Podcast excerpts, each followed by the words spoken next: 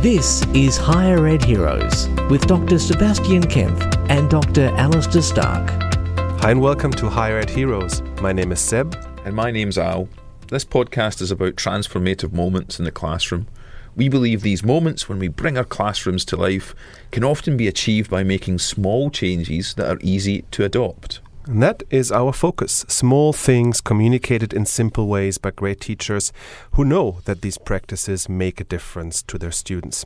The idea is that you listen to teachers, you reflect on their practices, you think about whether this actually might work for your own students. And because we know that you're very time poor and very busy, we're trying to communicate these small lessons in a jargon free way, which is why we have the teaching jargon buzzer. No! Which we hit when we hear those buzzwords that might be more at home in a teaching committee or a faculty meeting. So, Seb, shall we introduce this week's guest? Absolutely, Al. I think they're already here.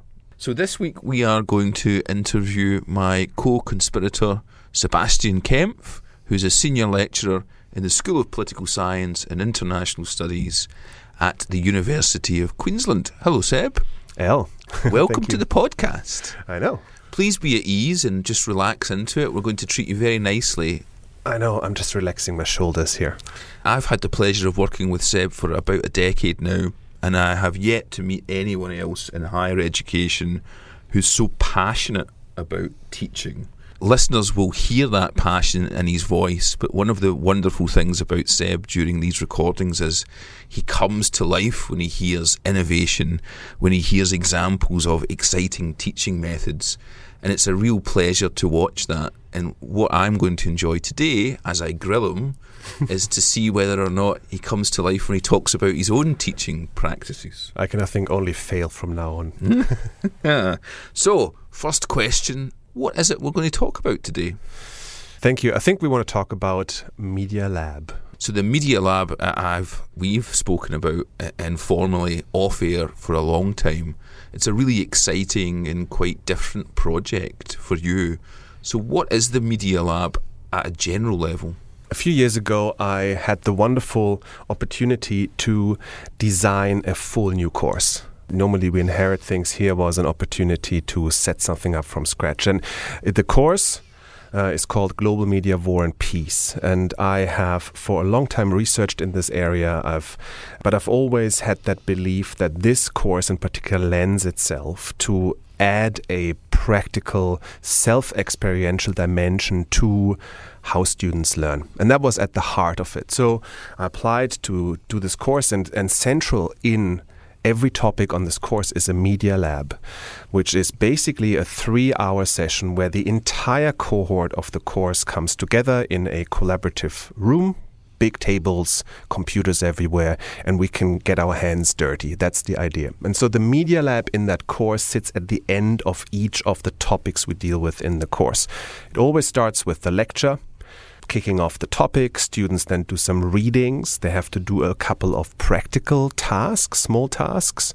Then we have a tutorial. And then at the end of that topic, we have that three hour media lab. Mm. So we're kind of digging deep practically into some of the things we've been dealing with conceptually. So it's quite conventional in the sense that you set it up through typical processes, but then you have this moment, a space which is completely different where you're looking to do things differently and you're teaching differently built on the back of those conventional practices. Yeah, uh, it's not a course that got rid of all the kind of traditional stuff, but it's it's mixing things in, and I wanted to challenge myself in that. And I was really scared at the beginning because I'm a perfectionist. I like to be in control, and I had to kind of accept I'm gonna test things out. And this became my experimentation course, where I thought.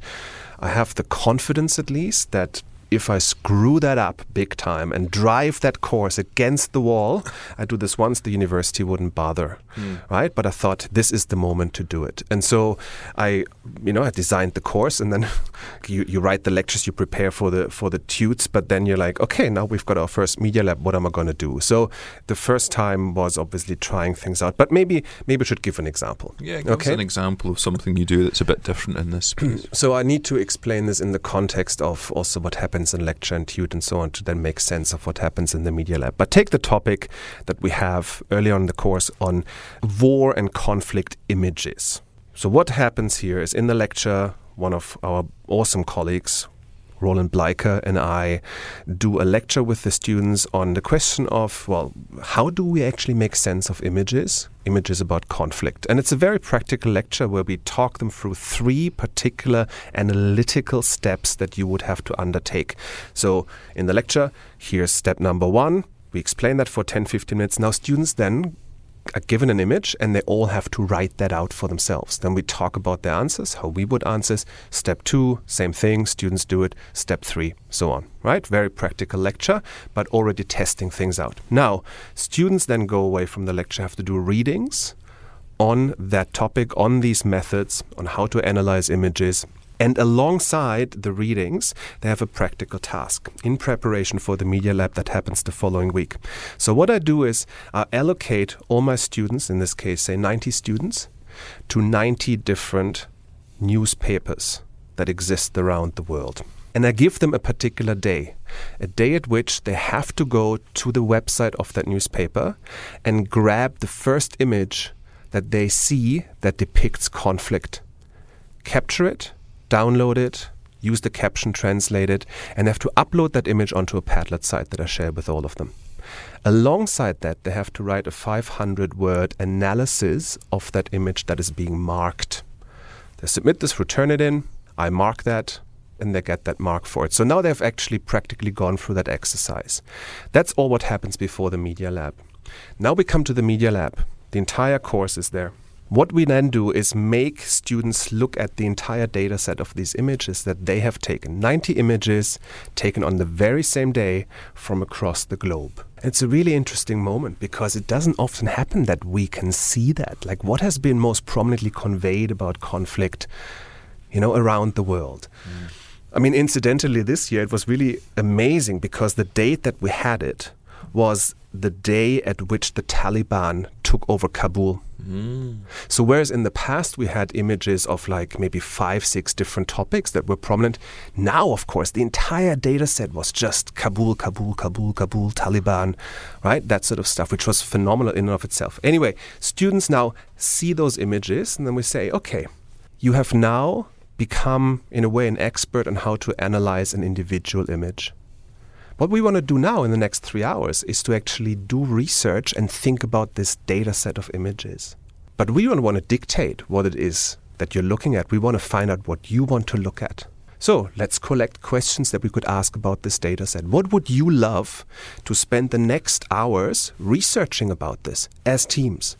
And so, because we have like eight big collaborative tables, we try to identify eight topics. And then we tell students, that, that's a long process, by the way. And then we tell students, okay, choose the table according to the topic that interests you. Now you're in teams. We give you one and a half hours. Do this. We're gonna have got a teaching assistant, a wonderful teaching assistant. We go around. We help them, right? Because students, it's an undergraduate course, struggle in in doing that kind of research. Obviously, it's the kind of first steps that they do. They do this, and then they have to present those findings to the class. Mm. So let's work through that. Let's t- talk a bit about some of the pressures. The first pressure that I would see would be from the students to actually do it. A lot of the time, when you ask students to do things outside of the lecture room for that space, that's something quite different from students, especially undergraduates. You include the assessment mark specifically, and does that overcome the problem of students not preparing in advance? Absolutely. Mm. Yeah, because I know that the the media lab sitting at the end of a particular topic in the course really tries to bring everything together. And I try to use crowdsourcing as a technique a lot in that course. So I make students do something, produce something, fill something in that is very, very small, but I like to use it and then have the entire course in the Media Lab as a, at the beginning start by re engaging with that. Mm. And I felt this was a really, really useful way of doing it because students can relate to what they have done in uh, vis-a-vis what others have been doing. But because the media labs kick off with that, I'm depending on them producing that. Mm. And you know, if you can find a valuable way of assessing them, i.e., do an individual analysis of an image, it's not too onerous, gets two points, it gets the So job it's, done. it's two marks. Two marks is enough to get them doing it. Yeah, Yeah. that's really interesting. And it's such a low mark, but it, it does the job. Yeah. Mm. And the other thing is that it really excites them to then engage with what it is that they have, as a course have produced. Mm. And so the, then they come into the room, and then it must be a moment of excitement when you start to see all those images appear into one moment. That must be a real kind of moment of learning. It is, and it is really fascinating to see what they come up with as topics. You know, quite often we set we set the questions they have to deal with in essay topics and assignments. I mean, this is not an assignment in a way, but you know, it's like what they occupy themselves with. And of course, we sometimes have to help shape those questions. But it's essentially they can live and and be students on a topic that they have chosen. Mm. And mm. choice is the key thing, right? It's not mm. like you have to do this, but here's eight different topics deal with the one that you want to do. And then subsequently, they can choose to do one of their assessments on taking the research that they started in that media lab and drilling deeper and turning this into another assessment. And do you find this is something that I see as well when you empower students to make those choices and you say, okay, you have agency now to choose what and how you're going to study? That's quite challenging as well. That requires a lot of facilitation and encouragement consistently. That must be a moment that you really need to address as well. Yeah, I try to set the tone from off the beginning in that course, even before the semester starts. In the first email I send them to say, hey, we're going to start soon, welcome to the course. This course is unusual mm. for these and these reasons. And it is something I say very clearly I run as an experiment. It depends on you stepping up for you to make the biggest reward, reap, reap the biggest rewards from it. And by setting that tone, that helps. But yeah, we we the very first media lab we do like very little things, very easy things, right, to kind of ease them into that. But they genuinely enjoy that. So the feedback I always get, there should be more media labs. There should be media labs all the time. That sort of mm. stuff. And so, on that example of the imagery and the 90 images, which is quite amazing 90 newspapers, what's the best outcome that comes out of that? What What's that one where you've thought, oh, that was really great? Like, what do you, what do you, what do the students walk away with at the end in terms of the learning outcome? No, no, no, no, no, no, no. Let's say the experience uh, uh, that students have. There's a few. So some of the highlights are, you know, imagine in the presentations that each team then has to make in front of the others. Hey, we've researched this particular aspect about these and these images here. They say certain things, and then, of course, others can interject or ask questions. And then sometimes students raise their hands and say, like, "Yeah, but you have done that kind of analysis. If I now go back to what you know Thinker A had been saying about that particular method, isn't that problematic? What you have done?" So they talk about methods mm. in an undergraduate class. That's amazing.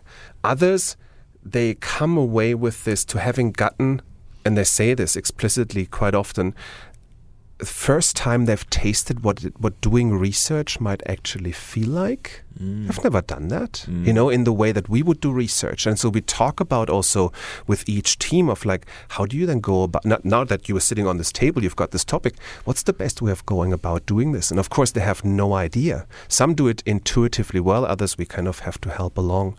So I think getting a bit of a taste about that and how hard it is sometimes to make claims mm. that we're so quick to do when we see certain things. Mm. Probably the two highlights for me.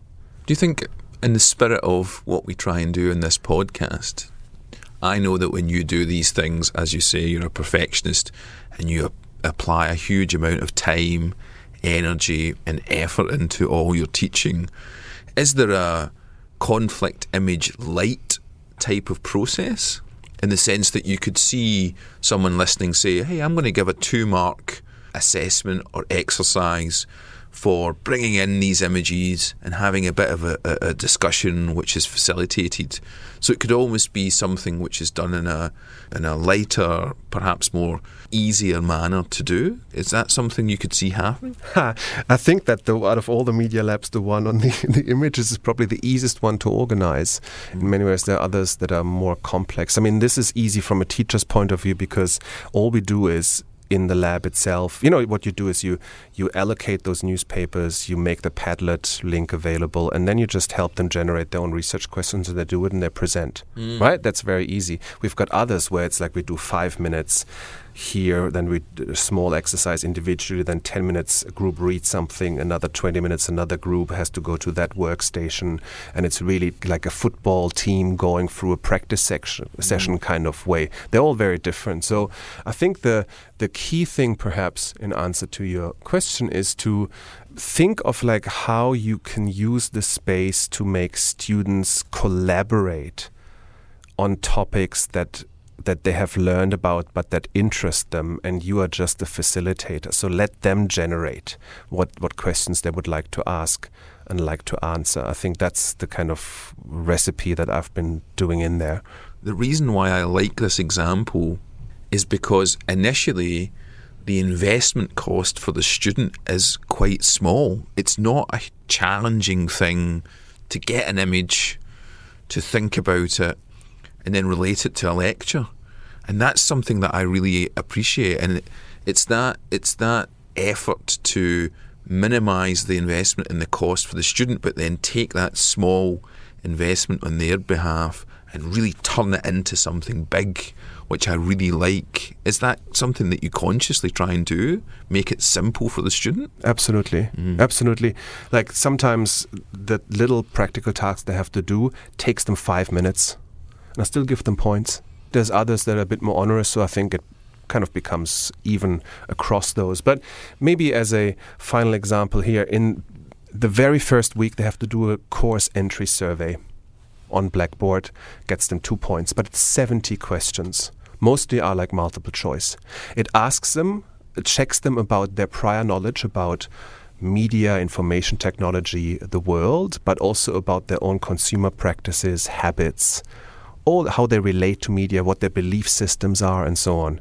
And they're kind of like, why do we have to do all these? And of course, they do it because it gets them two points. It doesn't take them too long, maybe like 20 minutes. And then when we meet in the very first media lab, we make all the answers in an anonymized way available to them. And we say, okay, go through this.